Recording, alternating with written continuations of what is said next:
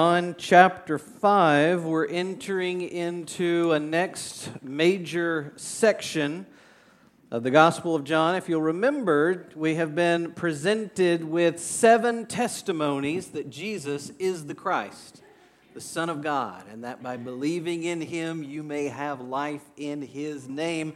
And now, with John chapter 5, we're entering into this next section where Jesus has numerous conflicts with Jewish leaders, the Jewish people, the people that he came to minister to.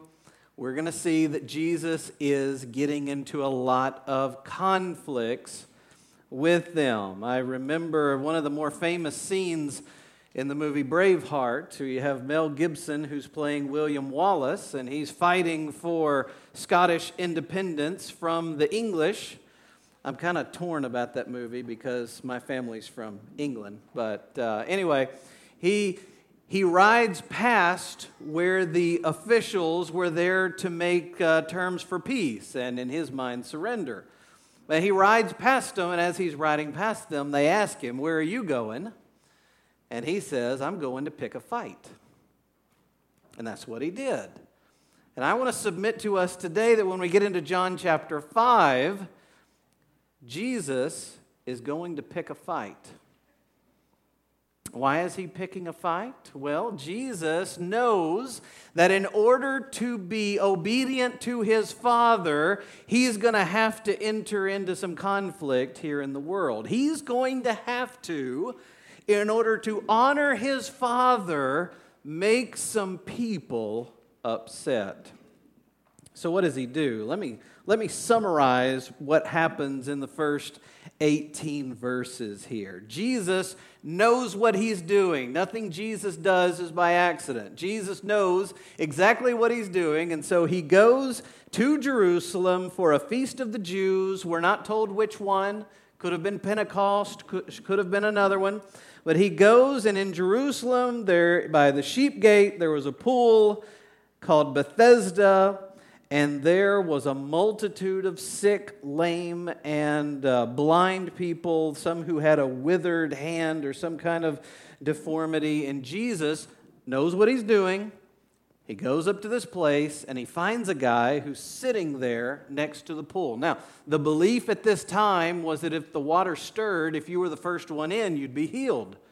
They believed that an angel of the Lord would come and stir up the water. We don't know if that's true or not, but that's the belief that they had. So Jesus knows what he's doing. Jesus knows what day it is. Keep that in mind for later. Jesus knows what day it is. He walks up to this guy and he asks him this question Do you want to get well? The guy's response is, Yeah, of course. I, am I'm by the pool, aren't I? But I can't get in. I can't be the first one in because as soon as I stir to get in there, somebody else jumps in. And Jesus says this Remember, Jesus knows what day it is, Jesus knows where he's at. And he, know, he says to the man, I say to you, verse 8, get up, pick up your pallet, and walk. And so the guy gets up. Verse 9 immediately the man became well, picked up his pallet, picked up his mat, picked up his bed, and began to walk. And look at the end of verse 9. We are told what day it is. It was the Sabbath that day. So, if you know anything about Jesus and if you know anything about the, the Pharisees at this time, they had this belief that there could be not just a ceasing of work on the Sabbath, which is what the fourth commandment calls for, but they had such rigid and stringent rules for what you could or could not do on the Sabbath day. And one of the big no nos was for you to carry some type of furniture. Now, you may be thinking, why would they carry a big bed or something? But this is a little small pallet, a little mat that the guy had. And Jesus told the man, Get up, take your mat, take your pallet, and walk. And from the Pharisees, the Jewish leaders' perspective, they're there on, on the Sabbath and they see this guy walking by them carrying his pallet. And they say to him, What do you think you're doing? You can't do that on the Sabbath day. Who told you to walk around carrying your pallet? And I love what the guy's response is. He said, The man who made me well told me to get up and carry my pallet, carry my mat. And the, the, the leaders were just like, Who is this? Who told you this? And he didn't know at the time. Uh, we're told in here that he didn't know it was Jesus. Afterwards, he found Jesus, and Jesus has a sense of humor. I hope you can see the humor in what Jesus does. Jesus sees this guy. He, he knows it's the Sabbath. He knows that he's already gotten in trouble for carrying his mat out. By the way, Jesus was the one who told him to do that. He knows that the guy's gotten in trouble with the Jewish leaders, and he says, Hey, I see that you are well. Don't sin anymore so that nothing worse happens to you. And the guy's like, Oh, it's Jesus. Word about Jesus had gotten around before. They remember when he tossed the tables at, in Jerusalem uh, around the Passover time. And so the Pharisees, the religious leaders, are now really angry right now because they found out that it was Jesus who had told this man to get up, carry your pallet out of here. And so they go to Jesus. Not only is this guy in trouble with the Jewish leaders, now Jesus is in trouble with the religious leaders, and they say, Why are you doing these things on the Sabbath? Now, let's pause right here because you remember Jesus could have said this. Jesus could have walked up to the pool at Bethesda and have said, Hey guys, I'll be back tomorrow because today's the Sabbath and I really don't want to get in trouble with the religious leaders. So, guys, don't go anywhere. I'll be here tomorrow. But he didn't say that. Jesus walked up to this guy, knowing it was the Sabbath day, and said, Do you want to get well? Guy's like, Of course. Jesus could also have said, Get up and go your way, and don't forget, tomorrow come back for your pallet. Jesus didn't say that. Jesus said, Take your bed, take your pallet, take it, and I want you to walk out this way. Now, you remember this is another instance uh, of a crisis of belief and an opportunity of faith because the guy who had just been healed could have gotten up and said, No, Jesus, uh, I'll come back for my pallet tomorrow. I don't want to offend anybody. I don't want to go against the religious leaders' understandings of Sabbath traditions. No, what happens is Jesus is here to pick a fight, and he's doing so in order to demonstrate that he is the Christ the Son of God. Because when they come to him, they're like, Jesus, why? Why are you doing these things? Verse 15 the man went his way. He told the Jews it was Jesus who had made him well. And for this reason, verse 16, the Jews were persecuting Jesus because he was doing these things on the Sabbath. Jesus it's not that Jesus was breaking the Sabbath, it was that Jesus was violating their traditions concerning the Sabbath. And it is for that reason he chose to do so many of his miracles on the Sabbath day. So they asked him, they told him, they said, You can't be doing these things on the Sabbath. And Jesus said in verse 17, You're going to love this answer, by the way. Jesus said, My Father is working, and so am I.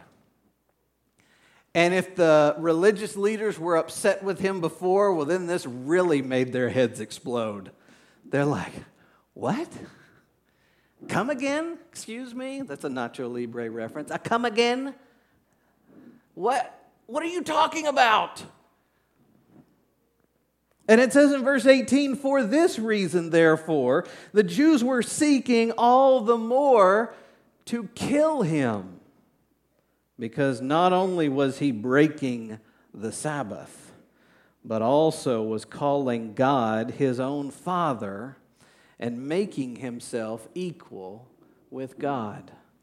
And then from verses 19 all the way through the end of the chapter, you do not have Jesus apologizing. By the way, remember why we're here, right? Remember why John is presenting this gospel. He's saying, This is the Christ. This is the one who existed before all creation. This is the one through whom creation came into being. This is the Word made flesh, and the Word was with God, and the Word was God. This is God the Son, and He has come, come and dwelt among us. He is the Christ the Son of God, and that by believing in him, you will have life in his name. And so John is showing us this sign that Jesus performed. This sign was the healing of the man who was sick, who was at the pool of Bethesda, and Jesus demonstrates his power. Into which Jesus simply told the man to get up. By the way, the man could not have, have obeyed Jesus' command until Jesus had given it.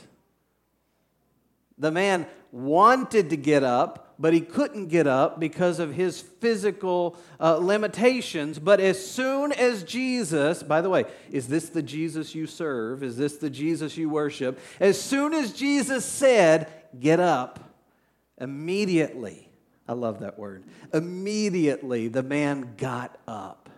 And the, first, and the next command Jesus gave was, Take your bed out of here. And the man wasn't going to argue with Jesus because he just healed him. And I, and I remember that when the man was walking by and the, the religious leaders told him, Who told you to do these things? They're like, The man who made me well told me to carry my bed. And this man testifies to us that I'm going to do what Jesus says. I'm going to follow his commands because religious leaders, last I checked, you haven't made anybody well lately. But this Jesus has. And if he tells me to get up, if the one who heals me tells me to get up, I'm going to get up and go, and I'm going to carry my bed with me.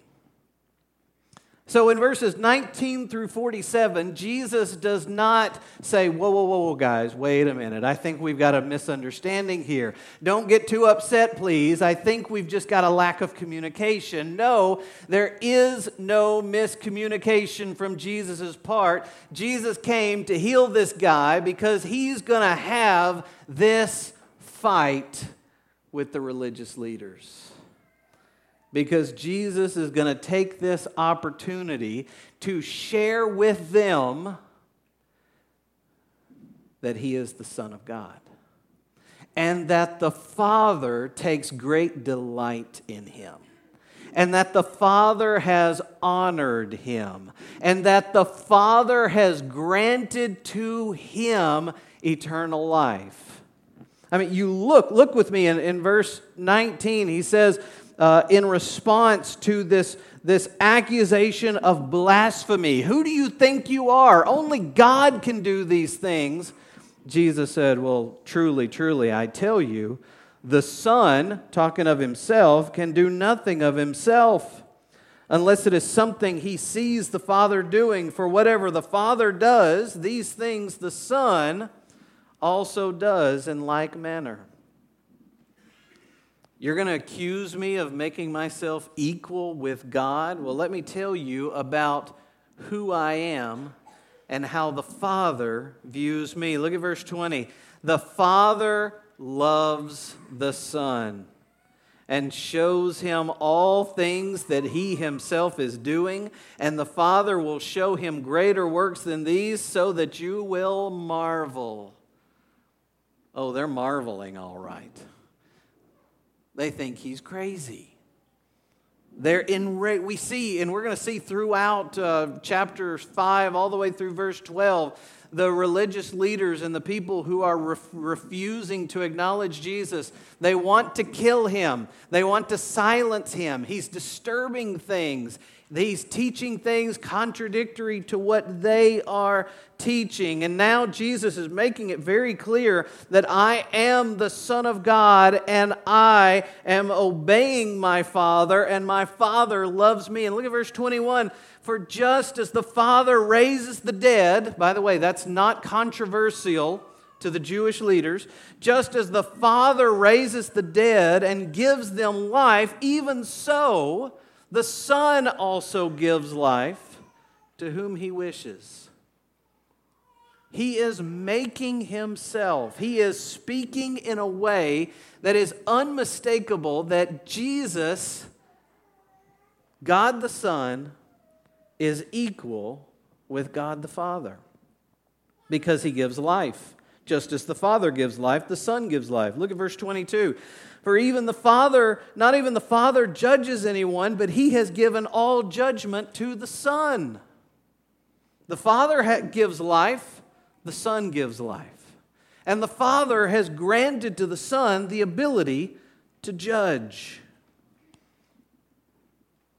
And you see back in verse 20, the Son does the works of the Father.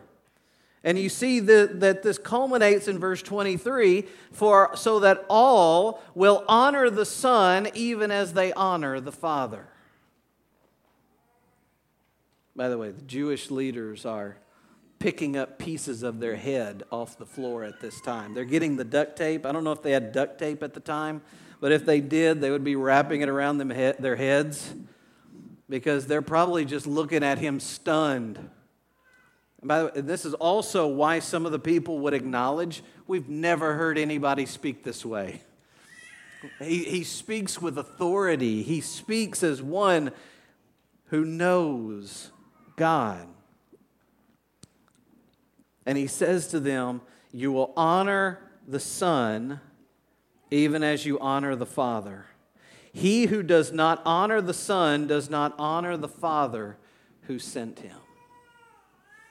If, if you truly love God, you will acknowledge that He has sent His only Son who does His works. Verse 24 Truly, truly, I say to you, he who hears my word and believes Him who sent me has eternal life and does not come into judgment, but is passed out of death into life when you believe. Look, look, look closely in verse 24. He who hears my word, whose word? Jesus' word. If you hear the word of Christ and believe him who sent me, eh, you will have eternal life.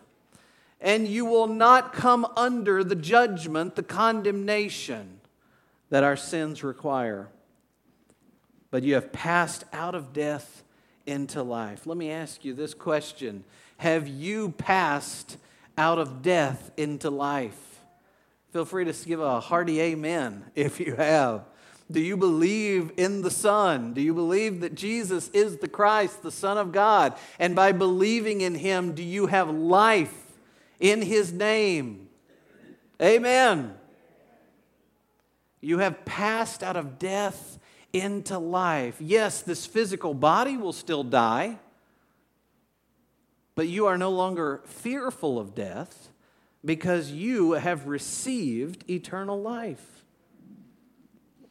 And then in verse 25 to 30, we see that Jesus mentions not only uh, does the Father love the Son and He has given the Son eternal life and He has given the Son the ability to judge. In verse 25, He says, Truly, truly, I say to you, an hour is coming and now is when the dead will hear the voice of the Son of God, and those who hear will live. Those who hear will live. Just as the Father has life in himself, even so he gave to the Son also to have life in himself. And he gave him authority to execute judgment because he is the Son of Man. Jesus is not backing away from this fight. You can tell he's prepared for it. Who do you think you are that you can heal on the Sabbath? Well, let me tell you, I'm the one in whom the Father delights in. Who are you to tell this guy that he can break the Sabbath traditions by carrying his mat through? Jesus says, You know what? He heard my voice, he responded to it, and he obeyed. And also, I want you to know this that an hour is coming when all who are in the tombs will hear my voice. And we get a preview of that later on when Jesus cried out, Lazarus, come out. Do you know why Jesus said, Lazarus, come out? You're going to like this. Because if he had just said, come out, everybody would have come out. no, no, no, no. It's just Lazarus this time. It's just Lazarus. Everyone who hears my voice will come out in this resurrection and we're told in the resurrection, those who did the good deeds to a resurrection of life, and those who committed the evil deeds to a resurrection of judgment. Who do I think I am? I know who I am. I am the one who does the works of my Father. I raise the dead, I judge, and I am worthy of the same honor that you give to the Father. I mean, they're, they're speechless. They have no response that's given in the rest of chapter 5. And chapter 5 is, is all Jesus talking because their, their tongues probably stuck to the top of their mouth. And they're just, I don't know what to say. But Jesus is making it plain to them. You say you love Yahweh the covenant name of the Lord. You say that all your life is about following the Lord. You sing, Oh, we love the Lord. You recite the Psalms of David. You worship at the temple. You offer the sacrifices. You do all the things that you believe that a good Jewish person should do out of love for the Lord. And yet the Lord Himself is in your midst and you hate him and you want to kill him. Remember Jesus planning on picking a fight? He's picking a fight, and he knows that this fight is going to end up with him dying. And that's all part of the plan. And Jesus goes even further in verses 31 through 47 that he is going to give five witnesses that testify against them on his behalf. And the first one he gives in verse 31 is himself. He says, If I alone testify about myself, my testimony is not true. What does he mean by that? It's not that he's a liar, it's not that he's saying anything false, but he's acknowledging that as the Christ, as the Son of God, my testimony is valid because I am completely honest and trustworthy. But I also know that according to the law of Moses, you need to have the witnesses of two or more. So it's not he's not saying that my testimony is a lie. He's saying for your sake I am going to call on some more witnesses to back me up. And then he goes to John the Baptist, verse 33. You have sent to John, and he has testified to the truth. John the Baptist declared that this is the Lamb of God who takes away the sin of the world. And John, we, we saw it earlier in the Gospel of John, that John the Baptist was clear I am not the Christ. I have come to prepare his way. So the one who is coming after me, he is the one in whom I am unfit to even undo his sandals. He is the one who must increase while I decrease. And we see later on that John the Baptist's testimony was troublesome to the, to the religious leaders because when Jesus asked them, John's ministry, was it from God or from man? Was it from heaven or from the earth? And they had to, they had to hold a council together. Well, if we say from heaven, he'll say, Why didn't you believe him? And if we say he was from man, then we are, we're afraid of the crowds that they might hurt us. And so they gave this wonderful answer We don't know. But they did know, they just didn't want to hear it. And then he goes to his works, verse 36. He said, But the testimony which I have is greater than the testimony of John. For the works which the Father has given me to accomplish, the very works that I do, testify about me that the Father has sent me. And here we have Nicodemus betraying the Pharisees, in which you remember in John chapter 3, Nicodemus came to Jesus at night and he said, Rabbi, we know that you are a teacher from God. For no one else can do these signs that you do unless God were with him. Jesus gives his testimony. John the Baptist uh, uh, verifies that testimony. Jesus said, if you, if you won't believe them, then look at the works that I do, that I come from the Father. And then, speaking of the Father, verse 37 it was the Father who sent me, and he has testified of me and you have neither heard his voice at any time nor seen his form. You do not have his word abiding in you, for you do not believe in him whom he sent. In Luke 9 7, we are told that the, the voice from heaven of the God the Father said this He said, This is my beloved Son, listen to him. Jesus is very clear that the Father testifies of the Son and his true identity. And Jesus also knows that the, the word of the Father is not within them because if it was, they would recognize him. But as it stands, they don't. And so they, that proves that the word of the Father is not within him, within them. And then, fifth, he goes to the scriptures, verse 39. He says, You search the scriptures because you think that in them you have eternal life. It is these who testify about me. You remember the disciples uh, on their walk after the crucifixion and resurrection on their way to Emmaus. And they met Jesus, even though they didn't know who he was at the time. And Jesus explained to them from the law and the prophets about how they spoke of him. And then he throws Moses into this. He says, if, if you believed Moses, you would believe me, for he wrote about me. Think about this statement. They're, they're angry at Jesus because he's healing on the Sabbath. He has this guy walking through carrying his mat, and we get to the point to where Jesus says, Moses was talking about me. That's who I am. And this is common for Jesus to do.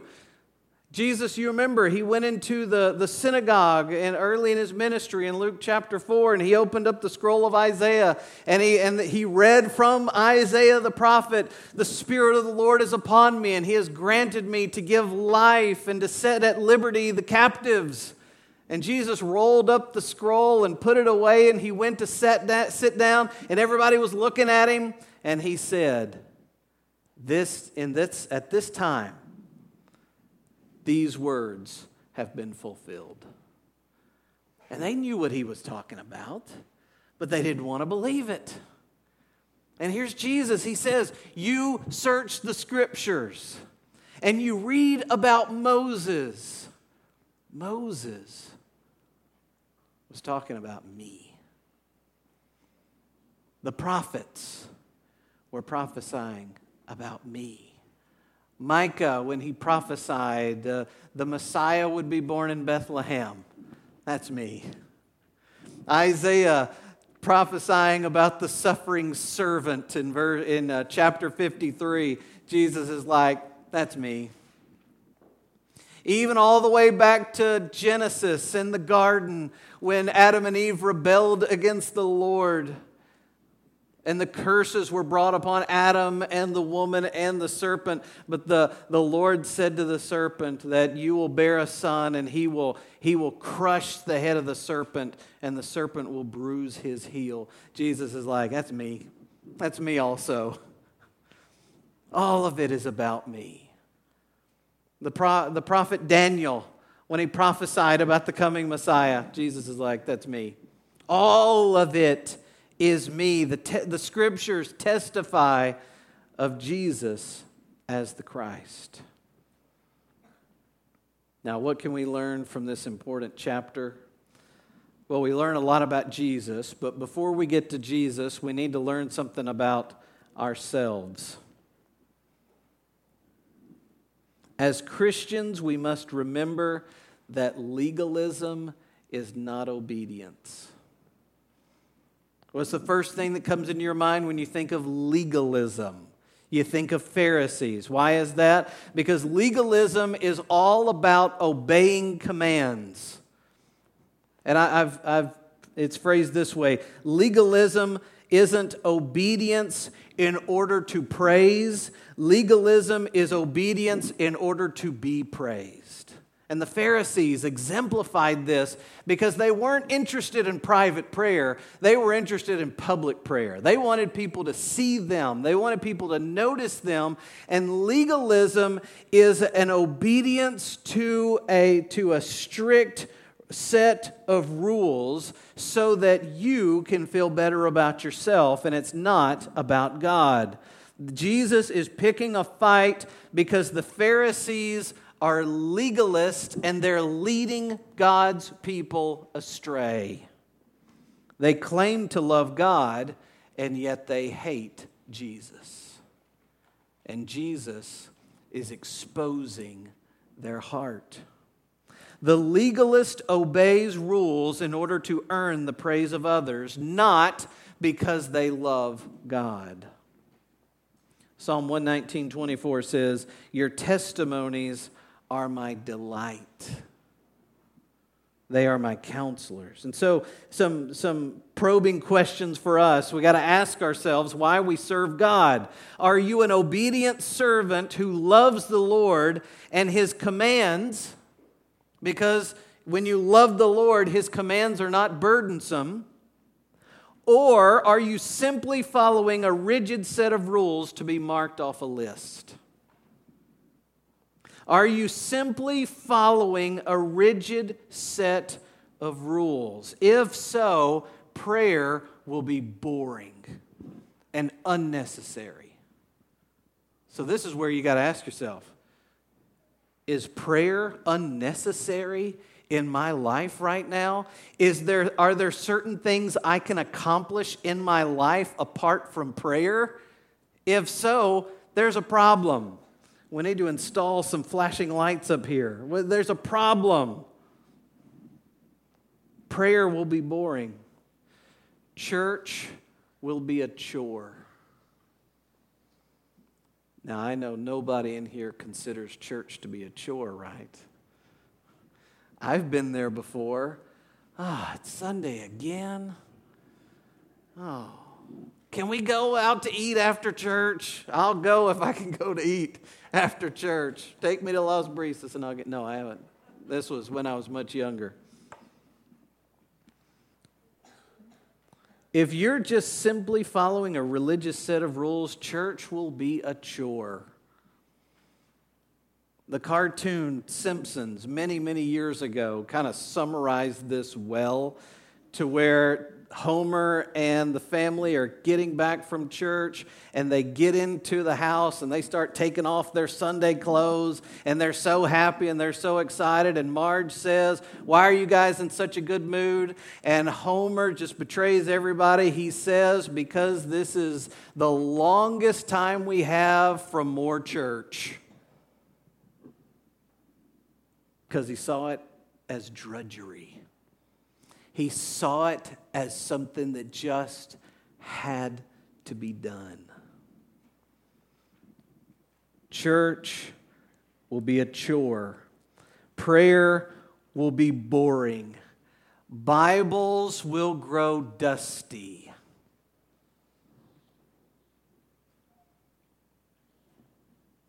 And Christ will remain a stranger to you. We don't want to raise up legalists in our congregation. We don't want people who have an, an appearance of godliness but deny the power thereof. We don't want people who have spent years on a cushioned Baptist pew being told by Jesus one day, Depart from me, I never knew you. Hear the words of Jesus from Matthew 12 7. I desire mercy, not sacrifice. Jesus doesn't need anything from us. We're not doing Jesus a favor just by following certain religious rules. What's the whole point of Christianity? If you get nothing else from this sermon, what's the whole point of Christianity? To know God and to enjoy Him forever. Do you know Jesus? And do you enjoy Jesus? If you don't, you need to get to know Him. Sadly, there are some people who identify as Christians that they're absolutely miserable. You know why they're miserable? They got the worst of both worlds. They've got just enough of the world to where they're, they're, they're not fully committed to just satisfying their selfish desires but they've got just enough of so called Christianity that, that they, they have to perform certain, certain functions on Sunday mornings and other times. And they're miserable. Why? Because they're double minded, they're on both sides of the fence, and they're trying to maintain both sides. Hear the call of Christ come on over jump in to the deep end. It's, it's good. Spiritually speaking, don't just wade in the, in the shallow pool. That's for the kids. Jump in. The water's great. And we also learn in closing about Jesus Jesus is worthy of divine honor because he works as the Father directs. Jesus works with divine power because he does what he sees the Father doing. And Jesus works with divine favor because he is loved by the Father. So we are taking our time as a church, going through the Gospel of John because we recognize that the days are short. Have you recognized that so far? Some people are like, yeah, time is flying. Well, trust me, it's going to get even faster and it's going to get even shorter because we are one day closer to the return of Christ. I can't give you a date. I wish I could. I can't give you a date, but I want you to feel this right now. We are one day closer to the return of Christ. He's coming soon. That's the best I can give you. He's coming soon, and we need to be ready. So, how do we get ready? Well, we get ready by knowing Jesus. We are going to take our time going through the Gospel of John because I want us to all see Jesus. I want us to know what he said. I want us to know what he did. I want us to know who he is and what He has done and what He will do. And as we enter into this time of invitation, praise team can go ahead and come up at this time. But as we enter into this time of invitation, I want to ask you do you know Jesus? You may be in your pew right now and you're like, Of course, Pastor. I got saved 10 years ago, 40 years ago. I've been a Christian for many, many decades, and I know Jesus, and I love Jesus, and I've committed my life to Him. And if that's you, amen. Hallelujah. And thank you, Evan, for sharing that. Uh, what was the first word? Lost to learner, right? Lost to laborer. If you're somebody here today that's like, I love Jesus, I'm committing my life to Him, that's wonderful. Amen. Hallelujah. And you're still not done yet. You know how I can tell you that definitively? Because you're still drawing breath. So, what do you need to do? I like the laborer. You remember what it said in the laborer? It said a disciple who makes disciples. So if you're at that stage in your spiritual life, I want you looking around and saying, Who can I show Christ like love to? And who can I help train up in maturity? If that's you, make that next step of faith.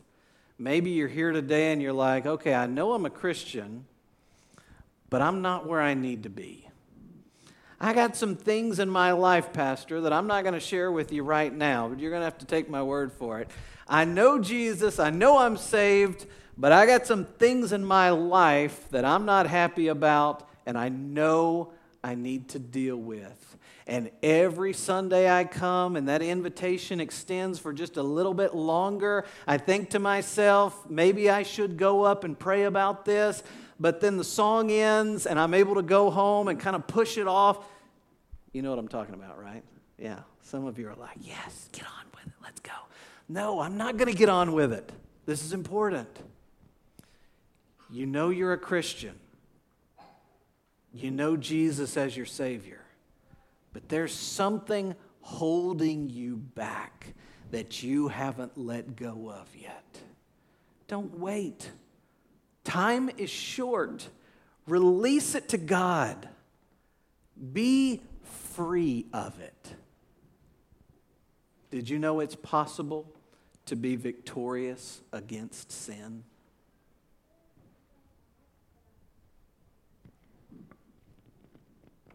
Right? I'm not saying you're going to live in perfection the rest of your days, but it is possible for Christians to be victorious against sin. And maybe you're here today and you're like, I'm not a Christian, but I know I need to be. If that's you, don't let another day pass apart from Jesus pray to receive him as your Savior and your Lord. We're going to sing our last hymn.